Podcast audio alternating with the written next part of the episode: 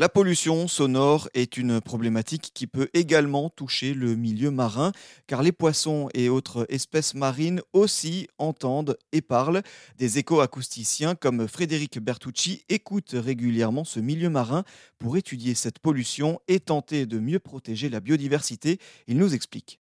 La pollution sonore dans le milieu marin, elle est due aux activités humaines, soit au bord du littoral, qui vont être transmises dans l'eau, ou alors directement à la surface ou sous l'eau, dû par exemple au transport maritime, mais également les travaux en mer.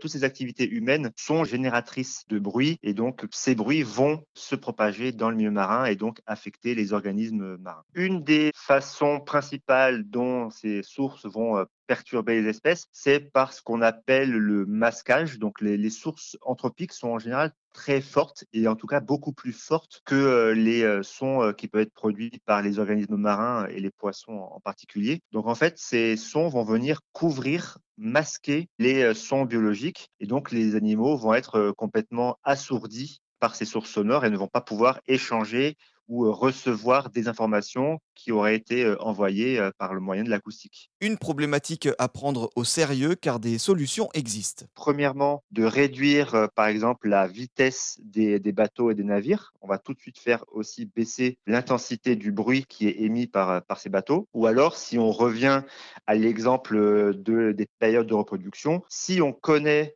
les dates, les périodes exactes de l'année où telle ou telle espèce se reproduit, si on connaît les endroits où elles se reproduisent, eh bien on peut tout à fait penser à limiter l'accès à ces zones à des moments particuliers de l'année pour permettre aux poissons, aux espèces marines qui se reposent sur l'acoustique pour se reproduire, eh bien de faire ça tranquillement et de ne pas être gêné par les activités humaines. L'Organisation maritime internationale est d'ailleurs en train de lancer un projet dont la stratégie vise à réduire le bruit sous-marin des navires commerciaux dès 2024.